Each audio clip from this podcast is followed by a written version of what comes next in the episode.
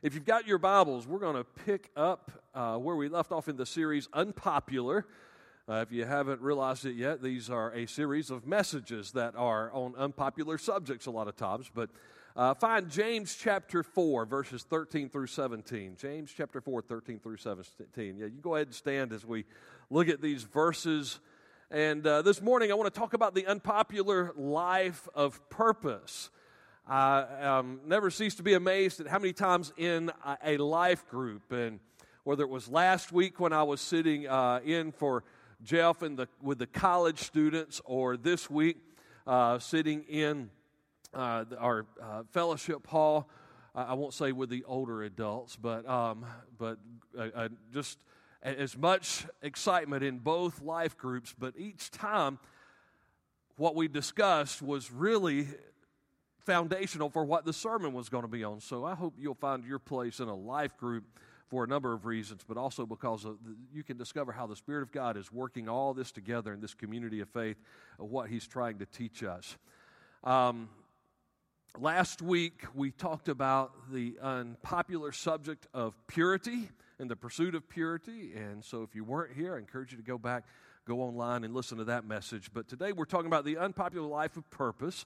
We're in James chapter 4, and we hear some very confronting words for every believer and for every unbeliever in this passage. So if you found your place, he says, Come now, you who say, Today or tomorrow we will travel to such and such a city and spend a year there and do business and make a profit.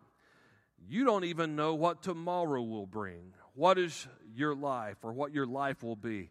For you are a bit of smoke. Some translations say, You are a vapor it appears for a little while and then vanishes. Instead, you should say, If the Lord wills, we will live and do this or that. But as it is, you boast in your arrogance. All such boasting is evil. For the person who knows to do good and doesn't do it, to him it is sin. Father, I pray that you would give us an understanding of this passage but an urgency to apply this in our lives, to make disciples of those that you've placed in our life to influence. Help us to help them to understand the significance of this. I pray especially for parents and grandparents who have the privilege, as James was teaching this to the church, that we have the privilege to pass it on to a new generation, the importance of a life of purpose. And and a discovery of what that purpose in life really is and who it is that we're living for. So you guide us not only in understanding it, but you guide us, Lord, today in living it. We pray this in Jesus' name. Amen. You can be seated this morning. you know, a couple of weeks ago, you got to hear from a very tired mission team, a Peru team. We had had quite a day of travel the day before. And even though I've been on a plane for 16 hours before when I was flying to India, I believe that the flight from Lima, Peru to Miami, Florida was the longest flight I've ever been on in my life. It was only uh, about five hours, but it felt like about 35 hours. I had a big amen from my wife. I mean, I had been, we had a great week in Peru, and we had a chance to minister to these pastors and to their families and, and to young people. And man, I was so fired up to watch our team minister in so many situations. And so God worked, and we're ready to go back, and that, that was exciting. But then about Thursday afternoon, when it was finally time for us to begin to relax and debrief a little bit and go and do a little touring of the, of the nation there and and see some of the beautiful scenery there in the uh, very, very, very high altitudes.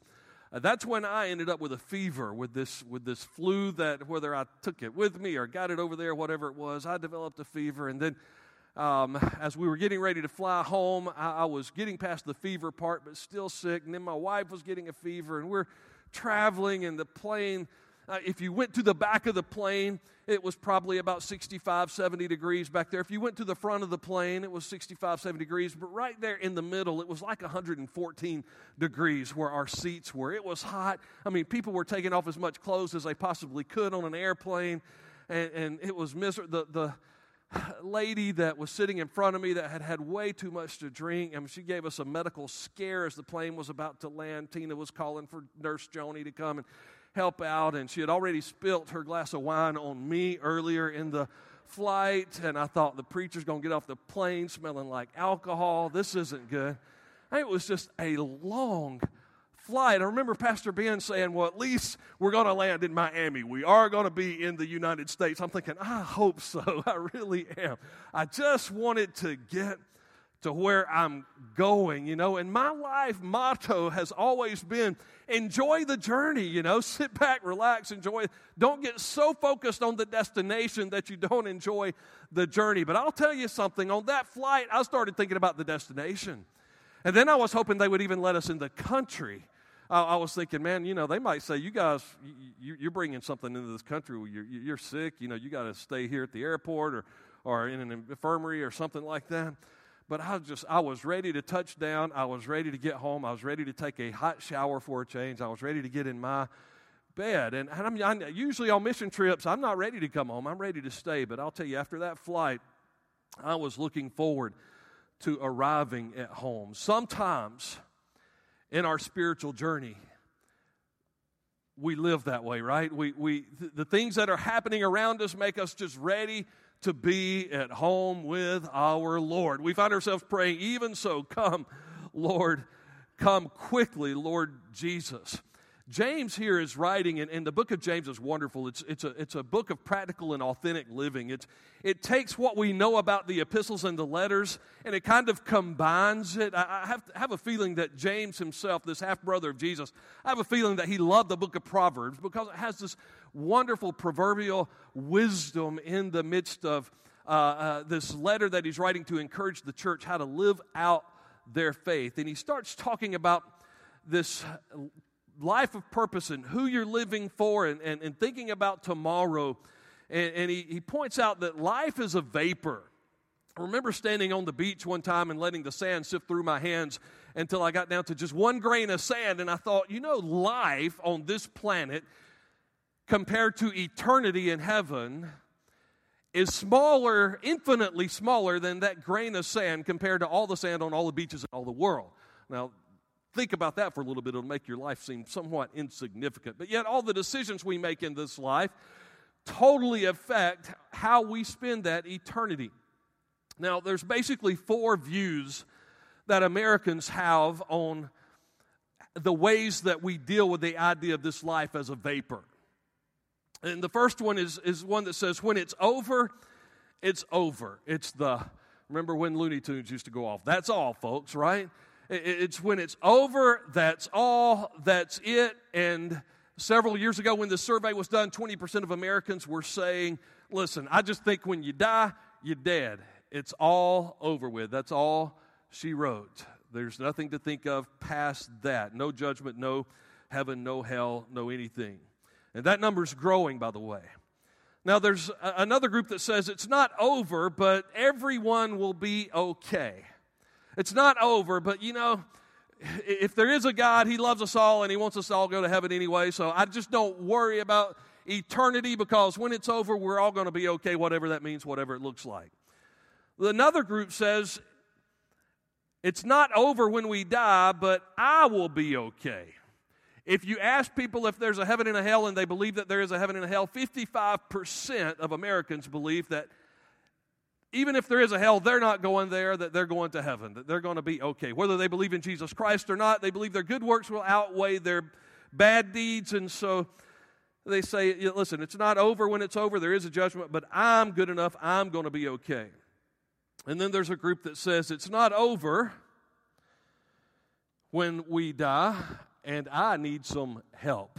I'm concerned. Now, 85% of Americans, which is interesting because Remember, 20% in the same survey said when it's over, it's over, but 85% think that there should be some kind of judgment. In other words, that, that some people are so bad, surely they're going to have to have some kind of eternal consequence, some kind of judgment that they face. And so the numbers don't always stack up when you ask for people's opinions or their thoughts on eternity. And then there are a, a group of people that this is a growing crowd according to uh, pastor and scholar James Emery White that we had a chance to listen to a couple of years ago.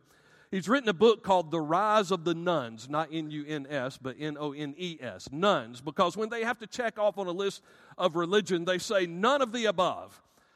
And, and, they say we base it, the, the nones, this fastest growing segment in our society, especially among young people, the nones, it's not that they're atheists or agnostics, it's that they just don't even think about it. Like, well, I haven't thought about God. I haven't thought about it. It's not even registering in their minds. They, they, they have no concept of eternity because they just don't even think about what will happen when this life ends, which tells me that the fastest growing segment when it comes to these worldviews are those who are living presumptuously in this life. Interestingly, in case that discourages you, church, from doing evangelism, interestingly, this crowd that's called the nones are so nice. They're so uh, sweet in, and, and, they, they place a high value on being kind and being sweet and being nice and, and that sort of thing, which is wonderful, right? 82% of them said, if a good friend invites me to church, I'll go with them. 82%. We're afraid to invite this crowd to church or to share the gospel with them because we're like, man, they don't believe in anything. And yet, four out of five of them would come to church with you if you would simply invite them and ask them to come. But I don't think we really believe they would do that. And we don't leverage their niceness to our advantage. And so we need to be reaching these people with the gospel of Christ. But listen, I, I want to share a statement, and I'll paraphrase it a little bit by Robert Lewis in our uh, men's fraternity Bible studies, his study called The Great Adventure. He says the most satisfied people on the planet will say this that they have made this decision, consciously or subconsciously. They say, I will, I will fervently live my life for the glory of God according to my design, how God has made me. I will fervently live my life for the glory of God according to my design with the end in mind.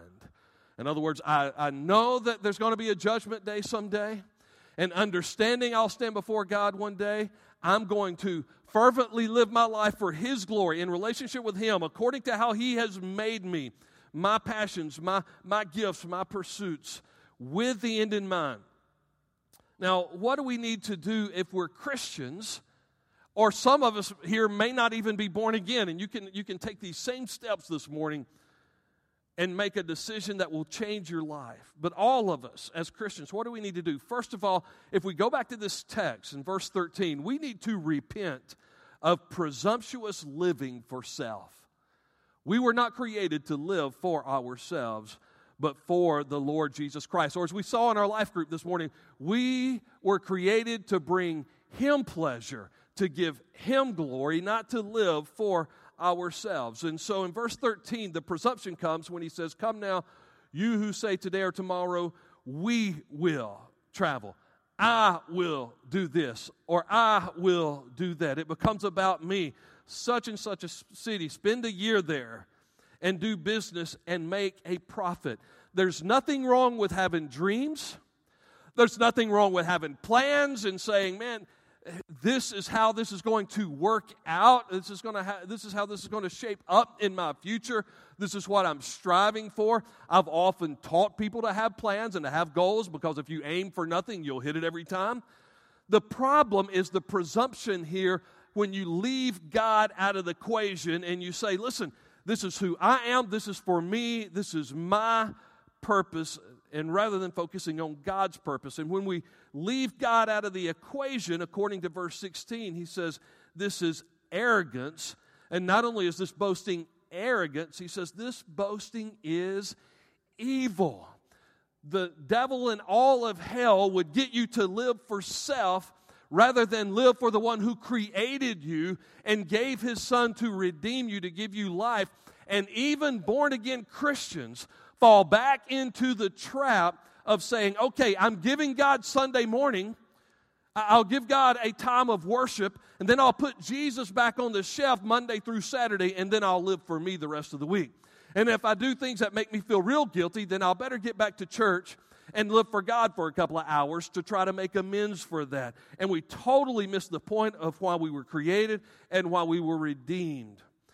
There's a certain spiritual presumption that Christians have. Let me define spiritual presumption this morning. Spiritual presumption is when you have plans that are based on something that is uncertain. You don't know what tomorrow holds, right? Unstable. Your plans are built on all of the wrong philosophies rather than on the Word of God. Or eternally insignificant when you're simply living for and passionate about things that do not matter for eternity.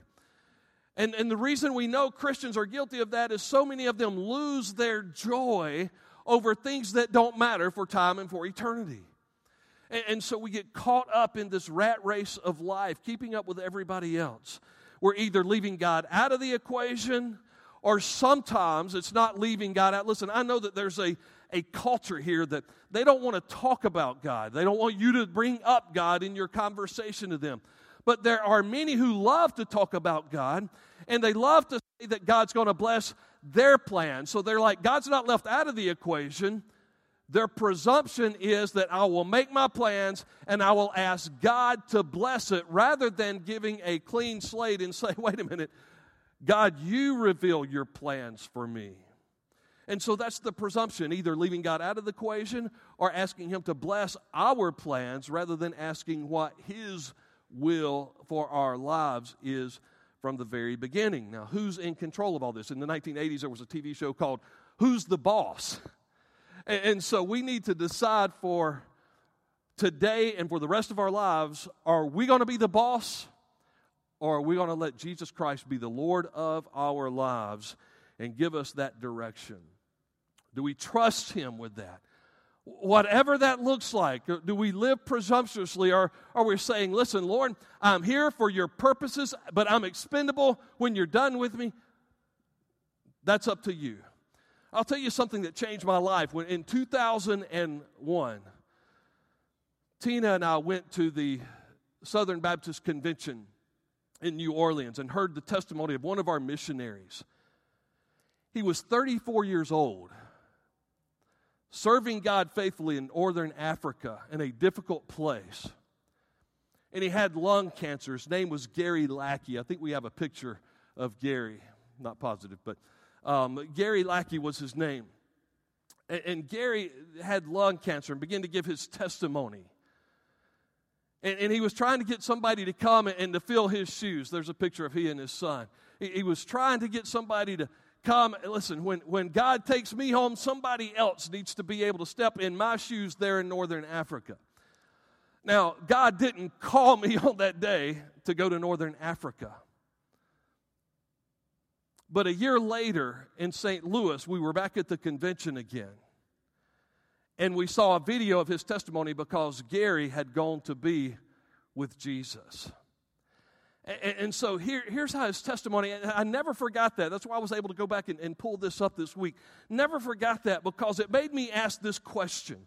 And I don't know if you've asked a similar question this morning, but I hope that this word will make you think about it. But I said, Lord, am I okay, because I was 31 and 32 in those two years, am I okay if you decide to call me home today? Or if I live to be 34 years of age, like Brother Gary here, if I live to be 34 years of age with my wife, young wife, my, my children very small, if I live to be 34 years of age, am I okay with that?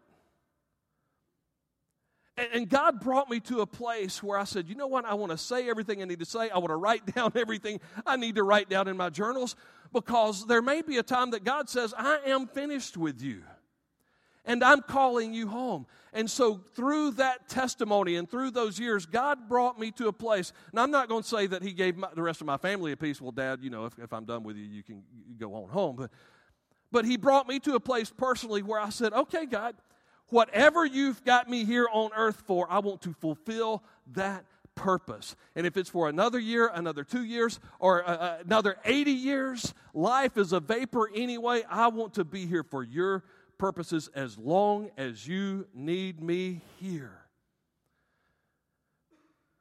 Because this life is a vapor, whether you live to be eight or whether you live to be 80. And there are some people who die at a young age that pack more into this life than some who live for a long time because they live it for His purposes. So that testimony changed my life. I think of a poem by C.T. Studd. Now, my favorite line by missionary for, from a few centuries ago, C.T. Studd, my favorite line that he ever said was that some people want to live within the sound of a chapel bell, but I want to run a rescue a yard from the gates of hell. Steve Camp wrote a song about that, that quote, and I love that statement. But he also wrote a poem that many of you have one line on on a plaque, maybe somewhere around your home. The poem was entitled, Only One Life Twill Soon Be Past. I'm just going to read two of the stanzas. You can Google it and read the rest of it for yourself.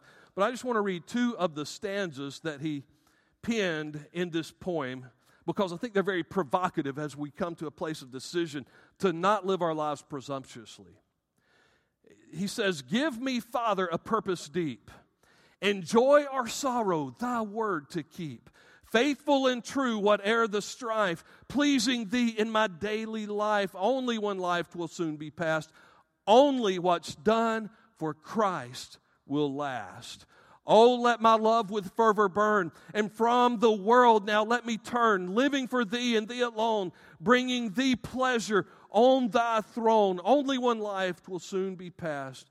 Only what's done for Christ will last. We need to repent of any presumptuous living where we're saying, I'm going to do this, I'm going to do that, and God, whether you bless it or not, I sure hope you will. I pray that you will, but this is my plan. I'm going to do it my way, as Frank Sinatra is saying.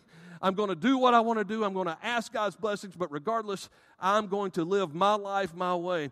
That's a presumptuous way of life. God could call us home today. And I want to be found faithful before Him, doing what He called me to do when He calls. Secondly, I want us to recognize, and I believe James would have us recognize the preciousness of life. And I know we've already emphasized that, but he says, You don't even know what tomorrow will bring. There's so many of us here this morning that have gone through things and have lost loved ones, and we could say a big amen to this. We don't know what tomorrow will bring. What is your life? What will it be? You're a bit of smoke, you're a vapor, you appear for a little while, it vanishes away. Do we live with that in mind? Jesus told a parable. You don't have to turn there, but listen to the words of Christ when he told the parable in Luke chapter 12, verses 16. He told them a parable. A rich man's land was very productive. He thought to himself, What should I do since I don't have anywhere to store my crops? I will do this, he said. I'll tear down my barns, I'll build bigger ones, and store all my grain and my goods there. Then I'll say to myself, you have many goods stored up for many years. Take it easy, eat, drink, and enjoy yourself. But God said to him, You fool.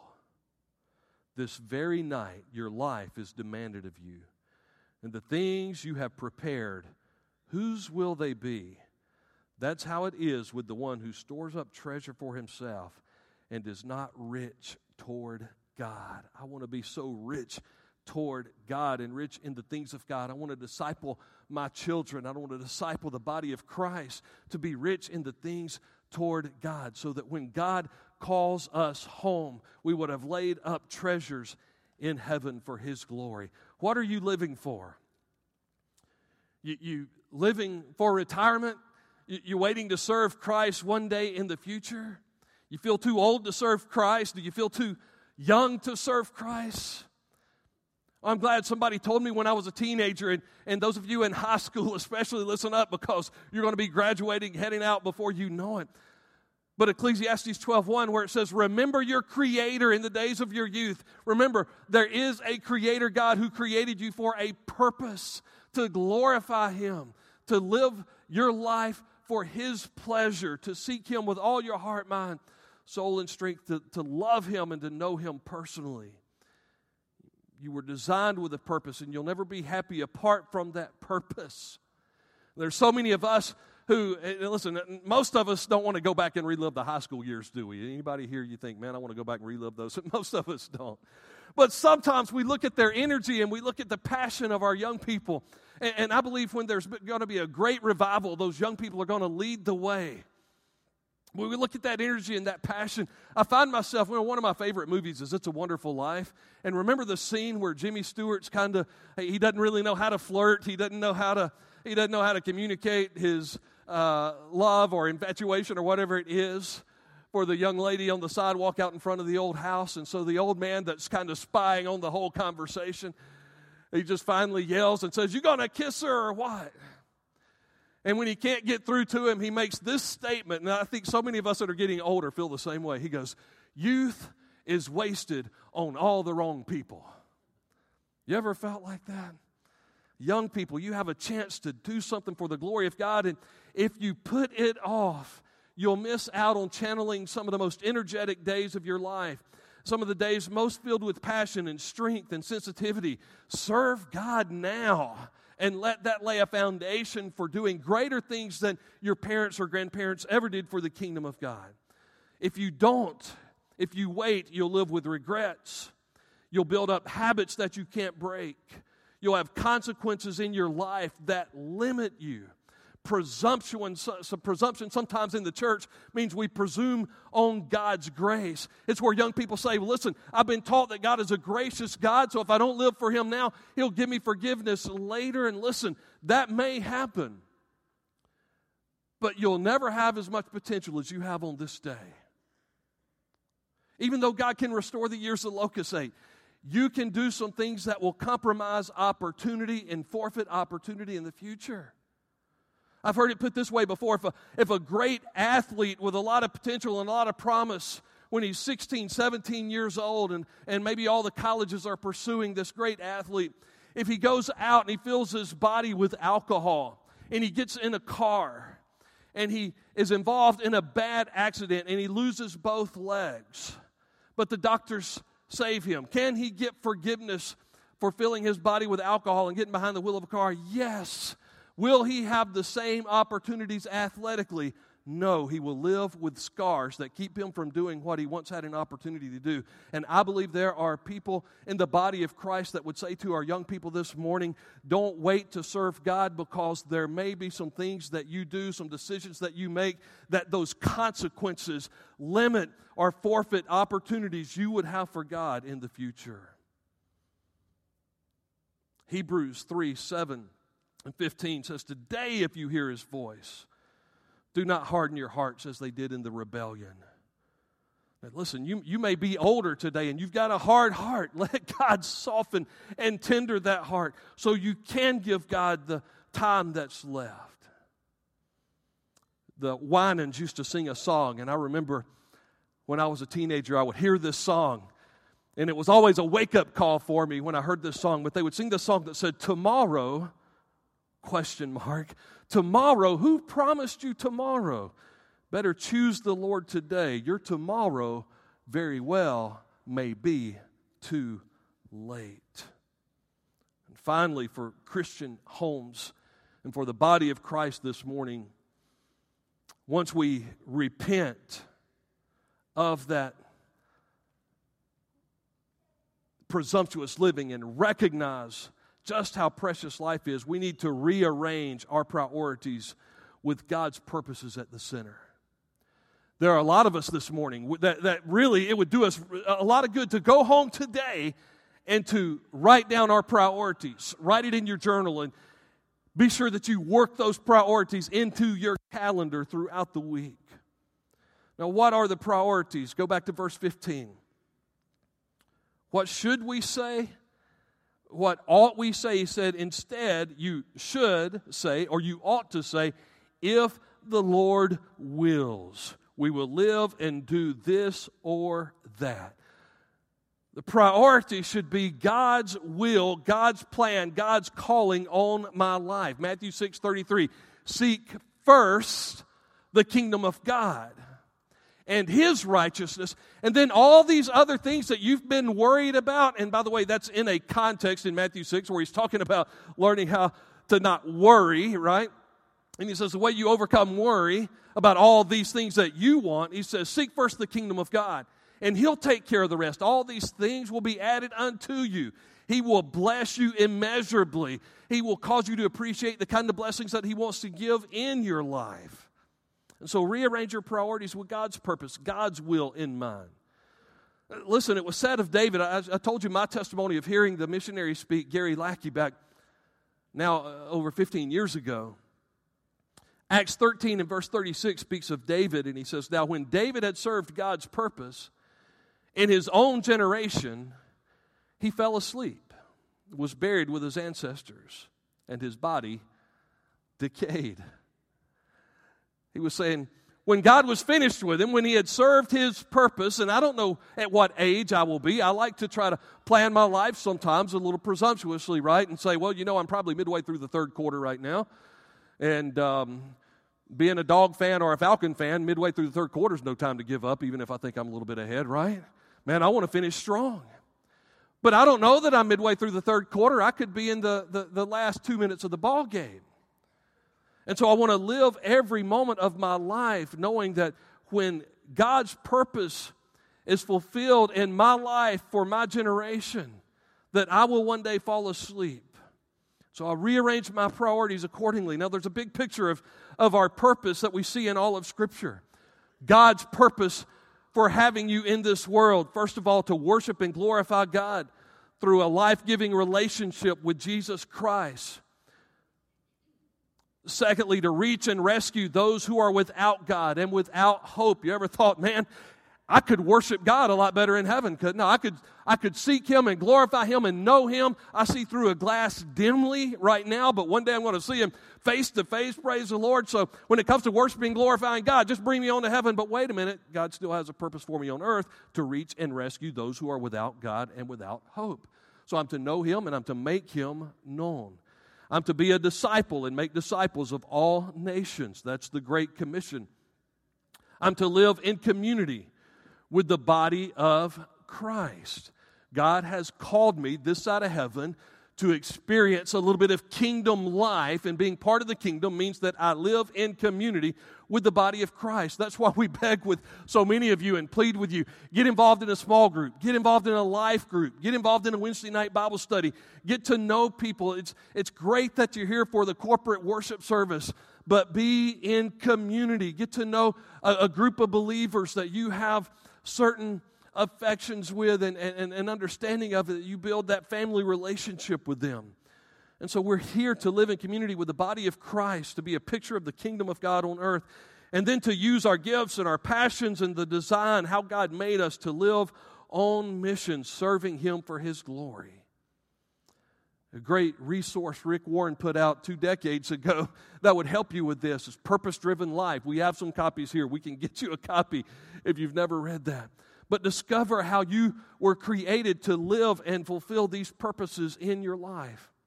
That's why a mission trip is so important. When we talk about the Purpose Summit here, and we say we want our students, especially sometime during their high school years, we want them to be able to go on a mission trip.